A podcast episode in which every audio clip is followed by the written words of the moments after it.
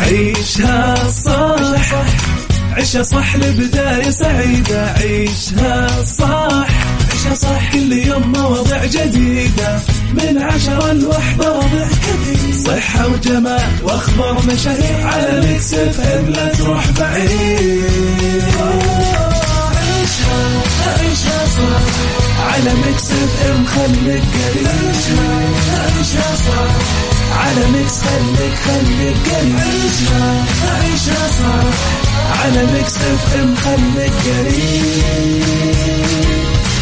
على Mix خليك خليك قريب الآن عيشها صح مع أميرة العباس على Mix FM. Mix FM Saudi's number one hit music station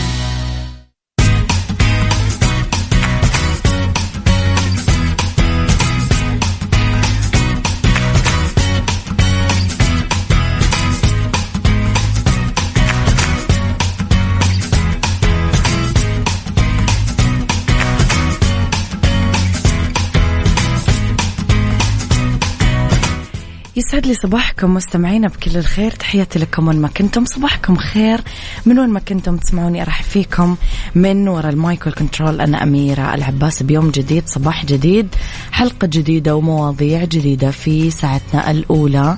أخبار طريفة وغريبة من حول العالم جديد الفن والفنانين آخر القرارات اللي صدرت ساعتنا الثانية قضية رائعة وضيوف مختصين ساعتنا الثالثة صحة جمال ديكور وغيرها من الفقرات الحلوة.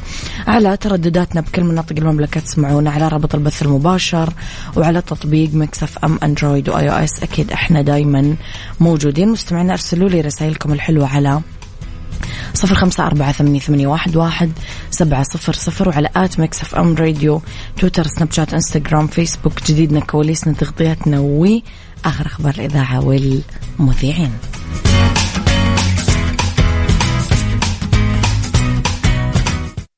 عيشها صح مع أميرة العباس على Mix FM Mix FM Saudi's number one hit music station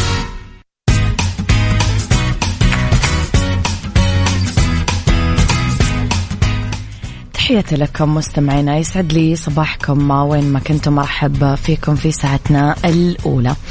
آه خليني أصبح على الناس الحلوة بداية. آه يسعد صباحك يا أبو عبد الملك بكل الخير. تحياتي لك. صباح الخير أفضل مذيع أمير العباس معك ضاعا من القنفذة. أو تحياتي للقنفذة. أهلا وسهلا فيكم. صباح الخير لك أستاذ أمير ولكل المستمعين بسام الورافي يسعد صباحك يا بسام. آه لخبرنا الأول لا مستمعين وحققت المملكة إنجاز بقطاع السياحة. حصلت على المركز الثاني عالميا في نسبة نمو عدد السياح الوافدين خلال الشهور السبعة الأولى من 2023 وضحت وزارة السياحة أن المملكة سجلت نسبة نمو قدرها 58% مقارنة بنفس الفترة من عام 2019 وذلك وفقا لتقرير السياحة العالمي باراميتر الصادر عن منظمة السياحة العالمية في شهر سبتمبر. المنصرم.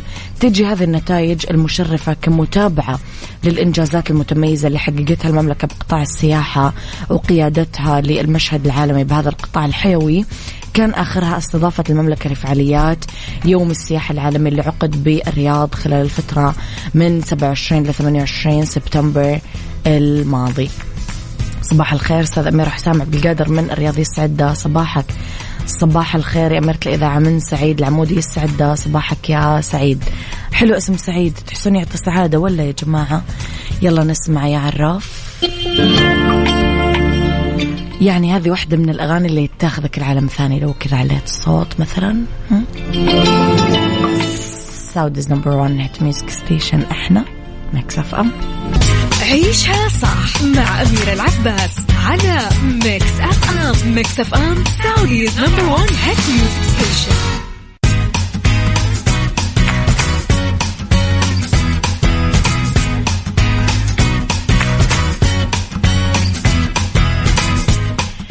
مستمعينا لخبرنا التالي أعربت الفنانة إلهام شاهين عن سعادتها البالغة لكون الدورة التسعة وثلاثين والحالية لمهرجان الإسكندرية السينمائي الدولي تحو تحمل اسمها وأشارت أنه هذا الأمر بمثابة تتويج لمشوارها الفني واللي وصفته بالكبير والتاريخ السينمائي كمان. حرصت إلهام شاهين أنها توجه شكر وتقدير لإدارة المهرجان ورئيسة الكاتب الصحفي طبعا الأمير أباظة نظرا للجهود اللي بذلت خلال الدورة الحالية من مهرجان الإسكندرية. شاركت كمان إلهام متابعينها في إنستغرامها صورة وهي موجودة بفعاليات المهرجان وقالت سعيدة جدا أنه تكون الدورة 39 لمهرجان الإسكندرية السينمائي الدولي باسم إلهام شاهين. إهداء الدورة لي بمثابة تتويج لمشواري الفني وتقدير كبير لتاريخ السينمائي اللي تعدى المية فيلم. وقالت شكرا مهرجان الإسكندرية ورئيسه الكاتب الصحفي الأمير أباظة. شكرا لبلدي مصر اللي أعشق ترابها. تحيا مصر حرة قوية بفنانينها ومفكرينها ومثقفينها وعلمائها. وجيشها اللي أعاد لنا عزتنا وكرامتنا بانتصار أكتوبر. كل عام ومصرنا الحبيبة الغالية بكل خير. كل عام ومصر الغالية بكل خير. عيشها صح مع أميرة العباس على Mix FM Mix FM Saudi's number one hit music station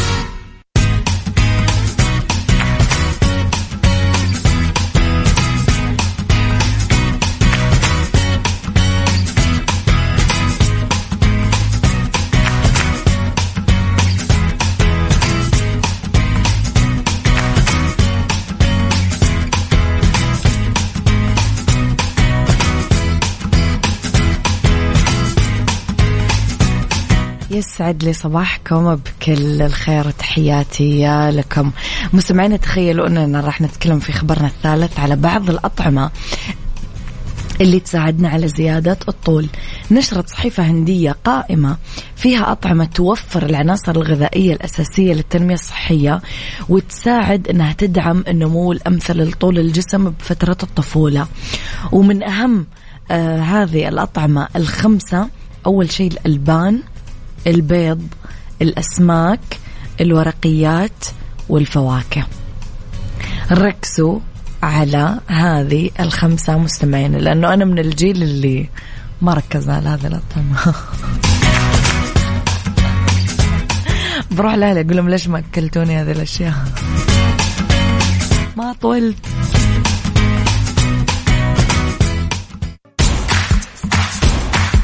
عيشها صح. عيشها صح لبداية سعيدة عيشها صح عيشها صح كل يوم مواضيع جديدة من عشرة لوحدة وضع كثير. صحة وجمال وأخبار مشاهير على Mix FM لا تروح بعيد.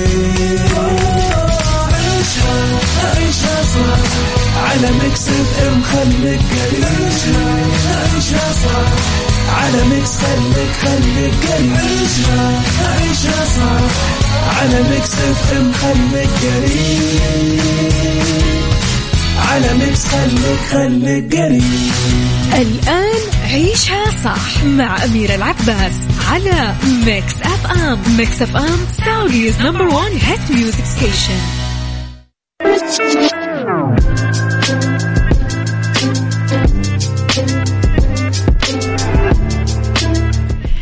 يسعد صباحكم مستمعينا تحياتي لكم وين ما كنتم. صباحكم خير من وين ما كنتم. تسمعوني أرحب فيكم من وراء ال mic وال control بساعتنا الثانية على التوالي واللي اختلاف الرأي فيها طبعا لا يفسد للود قضية لولا اختلاف الأذواق. أكيد لبارة السلع دائما توضع مواضيعنا على الطاولة بالعيوب والمزايا بالسلبيات والإيجابيات بالسيئات والحسنات. تكونون أنتم الحكم الأول والأخير بالموضوع. بنهاية الحلقة نحاول أننا نصل لحل العقدة ولمربط الفرس. الأسئلة اللي تضيء البصيرة. لو قلبنا مجموعة من الصور مثلا عشرين سنة ورا راح نطلع فيها باهتمام ندقق بوجهنا مين كان معانا وين كنا طب وين فلان وفلانة؟ وشلون ضاعوا أصدقائنا كذا بالطريق؟ وشلون أهملنا السؤال عنهم؟ وشلون طال الفراق؟ وانحلت عقدة المحبة؟ بصورة أخرى بيت الشباب. أيامك الحلوة قلبك بيت العيلة. أخوانك أخواتك جيرانك. تجمعات الأيام الحلوة. وتتساءل يا ترى وين راح هذا كله؟ هل الحنين للماضي والذكريات هو سلوك أصلا إيجابي؟ طب تحرص أنك تتواصل عن مع الناس اللي انقطعت بينكم أصلا صلة التواصل؟ قولوا لي رأيكم على صفر خمسة أربعة ثمانية, ثمانية واحد, واحد سبعة صفر صفر. عيشها صح مع أميرة العباس على Mix FM Mix FM Saudi's number one hit music station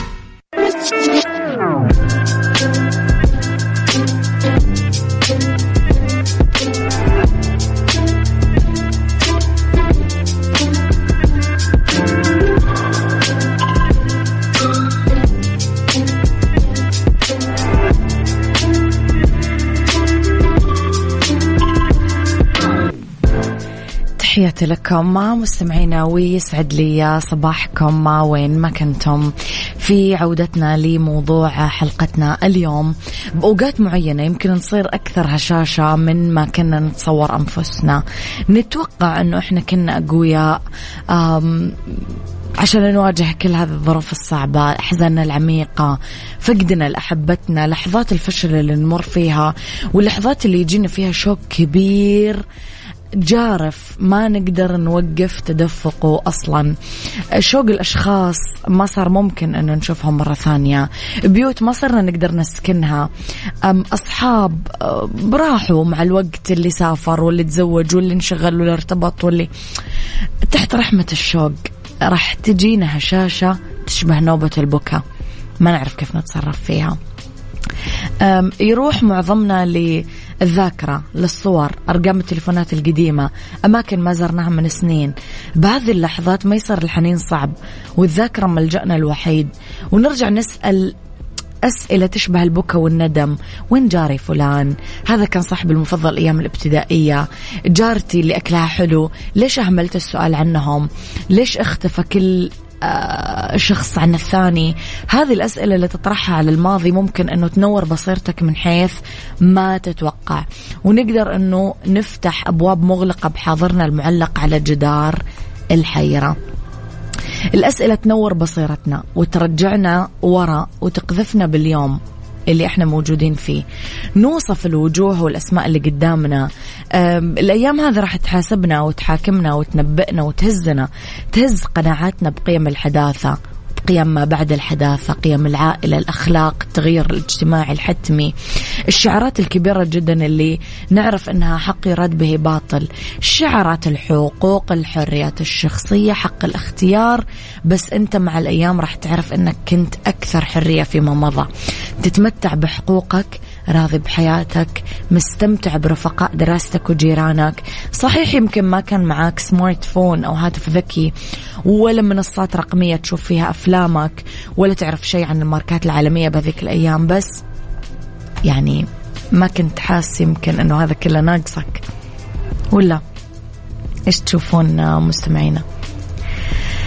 عبد الله الخضري أبو أنمار يسعد صباحك بكل الخير يا رب.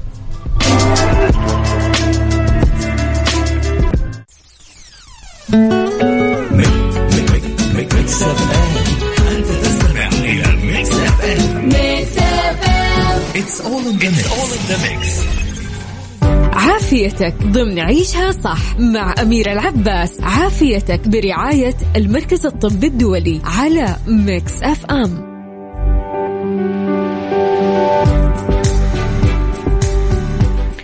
يسعد مساكم مستمعينا تحياتي لكم وين ما كنتم. مساكم خير من وين ما كنتم. تسمعوني أرحب فيكم في أولى ساعات المساء وآخر ساعات عيشها صح. وكل ثلاثاء طبعا ينورونا المركز الطبي الدولي في فقره عافيتك اسمحوا لي أستضيف في الاستوديو دكتور أشرف أمير استشاري طب الأسرة من المركز الطبي الدولي. يسعد مساك دكتور. الله يحييك ويسعد لي مساءكم جميعا والسادة المستمعين وأشكركم على هذا اللقاء الجميل. أعتقد هذا من اللقاءات المميزة اللي إحنا من خلالها ننطلق خارج أسوار عياداتنا وأسوار مستشفياتنا لنصل بهذه عبر الأثير لمجتمعنا. إن شاء الله ويكون الفائدة المرجوة تصل إلى كل من يستفيد منها إن شاء الله. فشكرا جزيلا لكم. ما شاء الله يا جماعة. دكتور أشرف بعيدا عن الموضوع اللي راح نتكلم فيه تحسون إنه هو المذيع في أغلب اللقاءات. يعطيك العافية دكتور. الله يخليك. آه, آه، دكتور اليوم راح نتكلم عن موضوع صراحة مهم ومؤخرا يعني يثار كثير يمكن بين الناس.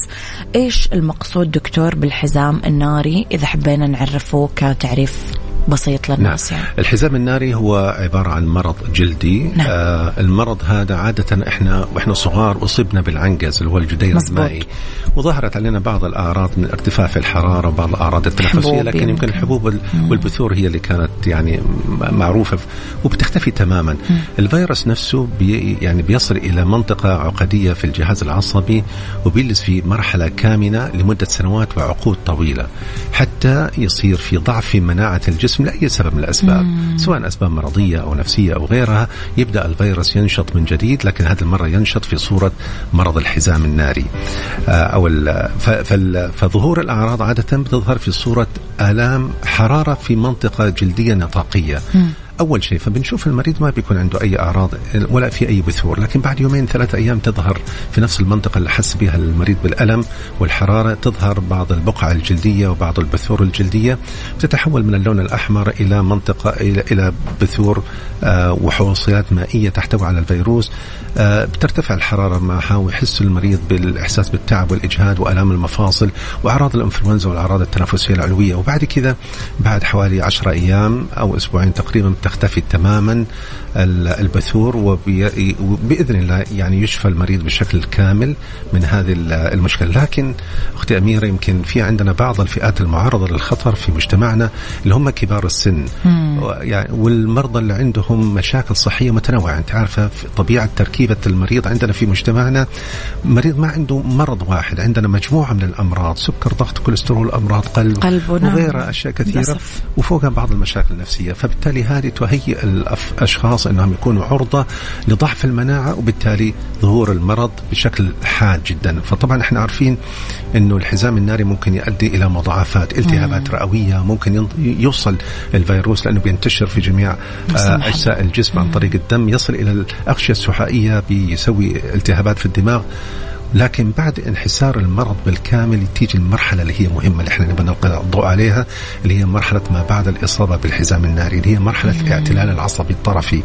وهذه فئة من الفئات النسبة بسيطة منهم اللي هم بيتحولوا إلى بعد الشفاء التام بيحسوا بآلام وحرارة ونخزات. إبر وضربات كهرباء في نفس المنطقة.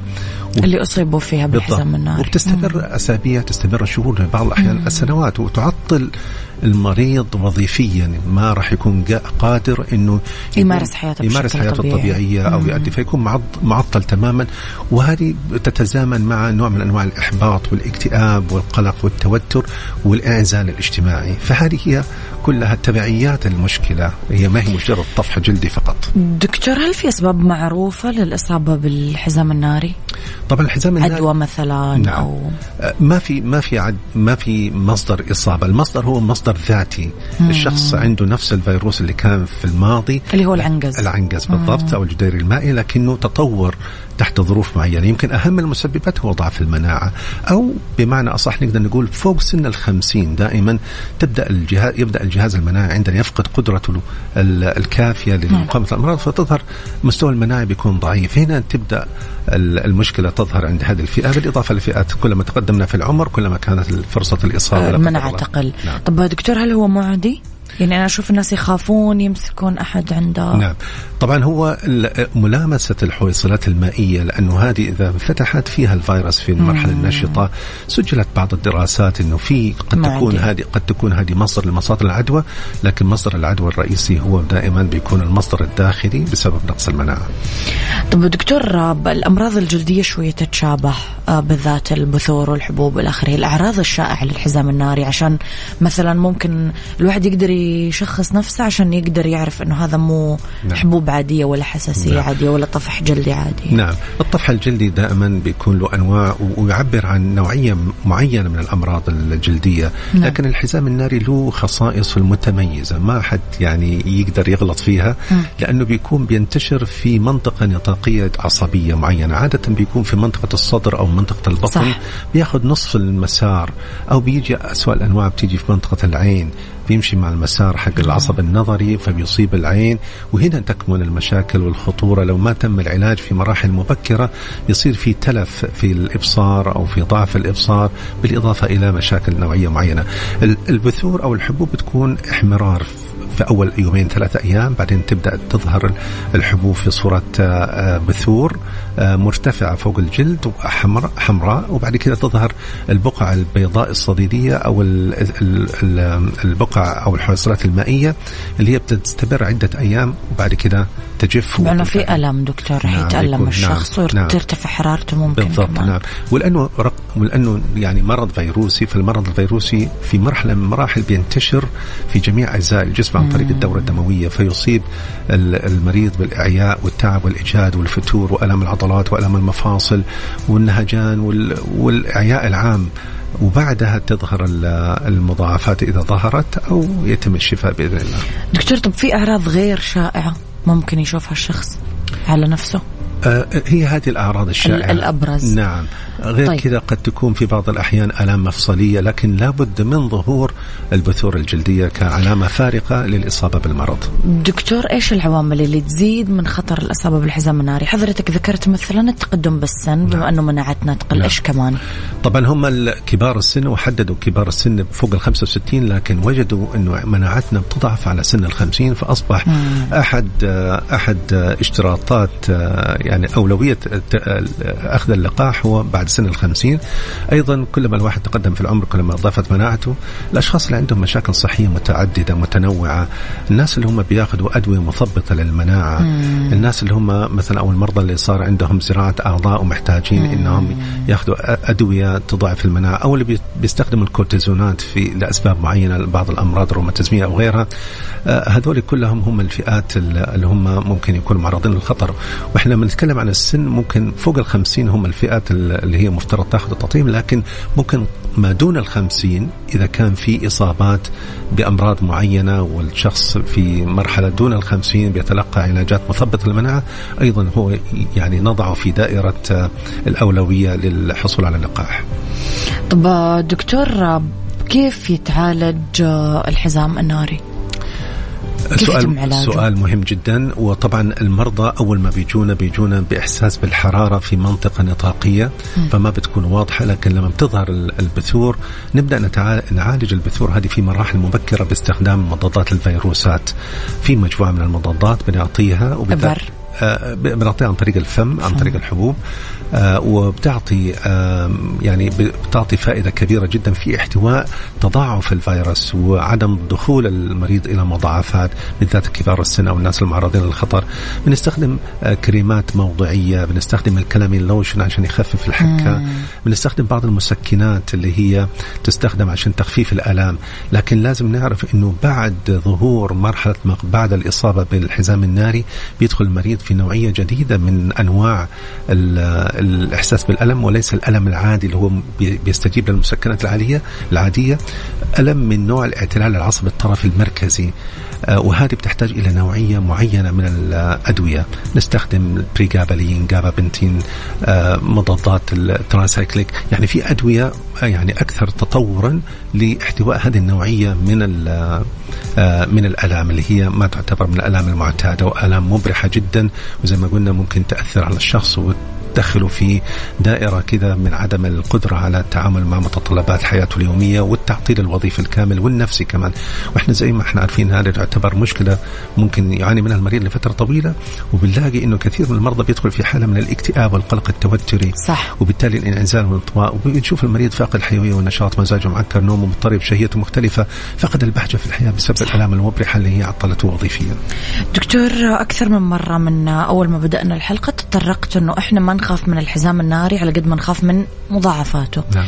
إيش المضاعفات اللي تخوفكم دكتور في الحزام الناري؟ طبعا هو على حسب المنطقة النطاقيه يمكن أسوأ أنواع الحزام الناري اللي هي بتصيب العصب النظري بتسبب تلف في القرنية بتسبب مم. تؤدي إلى العمى في بعض الأحيان. فعشان آه. كذا آه خوفكم بنعطي بنعطي جرعات عالية من مضادات الفيروس أكثر من الأنواع العادية.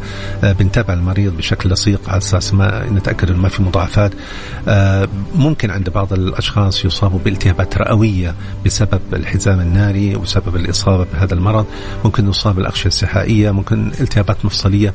أنواع كثيرة جدا من المضاعفات لكن الحمد لله المضاعفات هذه قليلة.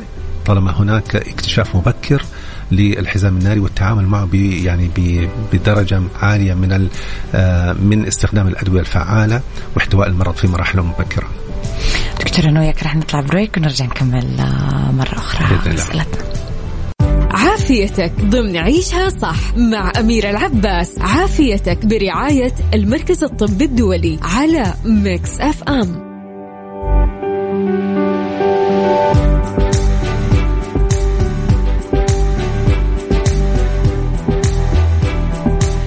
تحياتي لكم مستمعينا مجددا أرحب بضيفي في الأستوديو دكتور أشرف أمير استشاري طب الأسرة من المركز الطبي الدولي بجدة.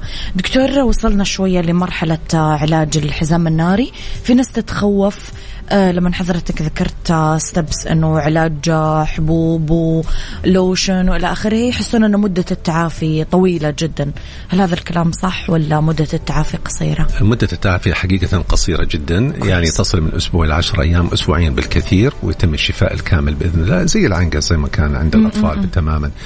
لكن إحنا يعني الشيء اللي إحنا نبغى نوصل بالمريض إلى مرحلة التعافي السريع بالتشخيص المبكر حتى يعني آه، حتى ما يدخل المريض للمضاعفات اللي ذكرناها. طب دكتور هل مثلا المريض الحزام الناري ممنوع عليه أكل معين أو شرب معين؟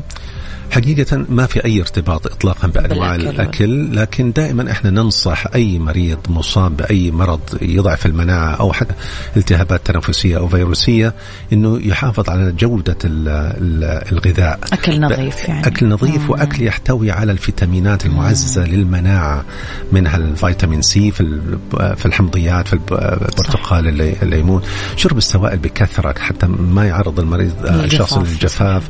أكل أكل متوازن بعيد عن الدسم عشان الجسم في حالة من التأهب. والمواجهة للفيروس. لأنه عندنا جهاز مناعي قدر الإمكان بيستفيد من كل المعطيات له عن طريق الغذاء لاستمداد الطاقة ومواجهة الفيروس. طب دكتور هل مسموح له مثلا يستحم أو يتعرض للموية؟ ما في أي مشكلة بس طبعا يفضل إنه ما يكون في ملامسة الموية للطفح الجلدي فيمكن الحرص إنه بمنشفة مبللة ممكن في المنطقة المجاورة للطفح على أساس ما يكون في أنواع نوع من أنواع الفتح الحويصلات وانتشار العدوى أو يمكن التهتك الجلدي أو فهذه كلها ممكن يعني تساعد على آه، التهاب الجرح نفسه أو الطفح الجلدي يتحول إلى منطقة ملتهبة تدخل فيها البكتيريا وتسبب التهابات ثانويه. دكتور الكلام السائد آه، عند الناس كلهم إنه واحدة من مضاعفات آه، لقاح كورونا اللي إحنا أخذناه هي الحزام الناري. طبعا كثير أطلق إشاعات إنه في مضاعفات كثيرة. طفح جلدي أكزيما أجهاض وغيره تساقط شعر إلى آخره. بس ما أعرف دكتور هل صحيح هذا الكلام هل هو فعلا واحدة من مضاعفات الحزام الناري؟ اطلاقا ما في أي ارتباط بين الكورونا والحزام الناري لكن الشيء المعروف إنه أي مرض يؤدي إلى ضعف المناعة ممكن يكون نتيجته ظهور الحزام الناري بالصورة المعروفة مم. وإحنا لازم نعرف إنه الكورونا يعني آه، مرحلة إحنا مرينا بها وأعتقد يعني ضرب المثل بالمملكه يعني في احتواء هذه الجائحة صح. الحمد لله مرينا بها مرور الكرام بفضل الله سبحانه وتعالى ثم فضل يعني القرارات الحكيمة من الحكومة حكومتنا الرشيدة بالإضافة إلى آه، أصحاب صناع القرار اللي أخذوا قرارات جدا آه، رائعة جدا في في حماية الإنسان والحفاظ على صحته وعافيته خلال هذه الجائحة، الحمد لله ما مرينا ب يعني بمشكلة كبيرة أثرت على المجتمع ووصلنا إلى مرحلة من التطعيم تجاوز ال 75 إلى 80% وبالتالي اليوم إحنا بنشوف نتائج هذه القرارات وهذا التوجهات. حتى لو موجوده الكورونا الآن لكنها أصبحت بسيطة وضعيفة آه، بتمر علينا مرور كأنها كأنها إنفلونزا عادية مزبوط. من غير أي مضاعفات. الحمد لله يعني هذه كانت نتائج التطعيمات والتحصينات يمكن هذه أحب ألقي الضوء على نقطة مهمة أختي أميرة إنه يمكن التطعيمات آه، أحد آه، الوسائل اللي إحنا يعني يمكن آه، يعني حافظت على حافظت على سلامة البشرية. زي الأنسولين والمضادات الحيوية ويجي التطعيمات. هم الثلاثة اللي هم أحدثوا الفرق الكبير في الحفاظ على عافية المجتمعات. ويمكن إحنا من خلال هذا المنبر أنا يعني أوجه رسالة إلى كل أفراد مجتمعي اللي هم كبار في السن أنه يحصلوا على التطعيمات سواء تطعيمات الحزام الناري أو التطعيمات الأخرى زي المكورات العصبية الرئوية الإنفلونزا الحمى الشوكية وغيرها. والحمد لله الآن أصبح عندنا جدول تطعيمات للبالغين معتمد من وزارة الصحة لكل فئة عمرية لها تطعيمات معينة. والتطعيمات هذه بتعزز الجانب الوقائي جدول تطعيمات دكتور؟ نعم, نعم يعني مثل حق الأطفال. بالضبط نعم. للكبار. نعم. بس هو طبعا للكب... للأطفال الحمد لله وصلنا إلى نسب عالية جدا من التطعيمات. حلو. وصلت ل 90 95% لكن ما زلنا نعاني. وإحنا جزء من المجتمع العالمي اللي بيعاني من ضعف التغطيه التطعيمية عند كبار السن. وصلنا ل 40 45 ب 50% بالكثير. فأعتقد آه، لابد من مبادرة لأصحاب الافراد المجتمع اللي عندهم مشاكل صحية معينة أنهم يتلقوا هذه النوعية من التحصينات متوفره الآن الحمد لله في كل المراكز الرعاية الصحية لوزاره الصحة والقطاع الخاص والقطاعات الأخرى وأصبحت عملية الوصول لهذه التطعيمات سهلة ما هي صعبة ولا هي مكلفة وأيضا آه، أصبح في إدراك ووعي من فريق الطبي بأهمية هذه اللقاحات فالمريض مجرد يدخل المستشفى أو المركز الصحي فأصبح هناك تساؤل هل حصلت على التطعيمه الفلانية وبالذات الحزام الناري وأصبح في حراك مجتمعي الآن يمكن لاحظناه خلال السنتين صح. أطلقنا أول فعالية قبل حوالي سنتين أو ثلاث سنوات في أكتوبر في اليوم العالمي لكبار السن وتزامنت مع الحزام الناري والحمد لله اليوم إحنا بنجني ثمار هذه المبادرات الوطنية الرائعة اللي كان فيها حراك مجتمعي من الفرق الطبية والمؤسسات الصحية وأيضا أفراد المجتمع في تلقي هذه النوعية من اللقاحات والوصول بإذن الله إلى مجتمع آمن من هذه الأمراض يعني اللقاح دكتور واحدة من طرق الوقاية من الحزام الناري بالتأكيد. أقدر أخذ لقاح الحزام بالتأكيد. الناري بالتأكيد. دكتور كل متى ينأخذ هذا اللقاح؟ طبعا هو اللقاح بنعطيه الجرعة الأولى والجرعة الثانية بعد شهرين من شهرين إلى ستة شهور. وهذه بتعطي مناعة من 90 إلى 95% من آه، إصابة الشخص بالاعتلال العصبي الطرفي ومضاعفات الحزام الناري. طب دكتور مرت أكثر من شهرين وما أخذت الجرعة الثانية؟ نقدر نعطيها لغاية ستة شهور. فهي طب إذا مرت ستة شهور. نقدر نعطيها بعد بعد كذا. آه، يعني نعطيها كويس. في جرعة واحدة. لأن الجرعة الثانية هي بتعتبر جرعة منشطة للجرعة الأولى مم. وتحفز الجهاز المناعي اللي هو اوريدي آه، بدأ يتفهم ويتعرف على الفيروس وبالتالي آه، الجرعة المنشطة راح تكون جرعة مهمة وأساسية للحفاظ على مناعة من خلال ذاكرة الجهاز المناعي للتعرف على المرض إذا حدث في المستقبل. طيب هذا راح يكون سنوي دكتور؟ إيه، كل سنة لازم أخذ تطعيمة هي مرة واحدة فقط مرة واحدة نعم. فقط مرة واحدة التطعيم. فقط طب نعم. دكتور أصيب شخص بالحزام الناري هل يرجع يأخذ تطعيم ولا خلاص هو ولد مناعة من نفسه يعني؟ لا طبعا هو طبعا في مناعة ذاتية بتصير من الحزام الناري لكن التوصية أنه بعد شهرين خلال شهرين من الإصابة بنعطي له الجرعة نعطي له الجرعة للحزام الناري على أساس نعزز آه، الجهاز المناعي بشكل أفضل لاحتواء المرض لو لو لا قدر الله صار في المستقبل. طب دكتور في نهاية الحلقة إيش النصيحة اللي حضرتك تقدمها للمستمعين بشأن موضوعنا اليوم؟ اولا أشكركم على هذا اللقاء الجميل وثانيا أعتقد من هذا المنبر الإعلامي المتميز أنا أتوجه لكافة أفراد مجتمعي بالاهتمام بالصحة الوقائية.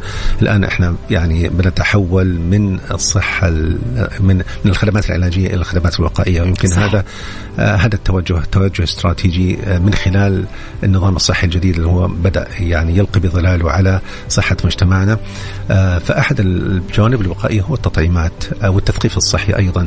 التطعيمات كانت آه، إحنا اليوم نتكلم عن الحزام الناري فأنا يعني أناشد كل من هو فوق 50 سنة أو أو كبير في العمر أو عنده مشاكل صحية معينة أو يتلقى بعض الأدوية المثبطه للمناعة أو بياخذ كورتيزون أو تم له زراعة أعضاء أو غيره هم يعتبروا في دائرة آه، أولوية الأفراد المجتمع للحصول على التطعيمه آه، التطعيمة الأولى بنعطيها في اللقاء الأول وبعد كذا خلال أسبوع خلال شهرين بياخذ التطعيمة الثانية بتعطي مناعة إن شاء الله إلى 90% آه، أتمنى أن يكون هذا تفاعل إيجابي من أفراد المجتمع للوصول إلى مواقع تقديم هذه التطعيمات لأنها منتشرة في كل في كل مكان. فوجه أيضا نداء إلى زملائي الأطباء في كافة المرافق الصحية الحكومية والخاصة في انتهاز كل فرصة يلتقوا بمريض معرض للخطر أنه يثار موضوع الحزام الناري وتطعيمة الحزام الناري حتى يكون في آه، حراك مجتمعي كبير وحس مسؤولية الأفراد المجتمع بالإضافة إلى الفريق الطبي لاحتواء هذه المشكلة الصحية المهمة. كل الشكر دكتور نورت حلقتنا يعطيك ألف عافية. آه، دكتور أشرف أمير استشاري طب الأسرة من المركز الطبي الدولي بجدة أشكرك دكتور تحياتي شكرا لكم جزيلا. في أمان الله.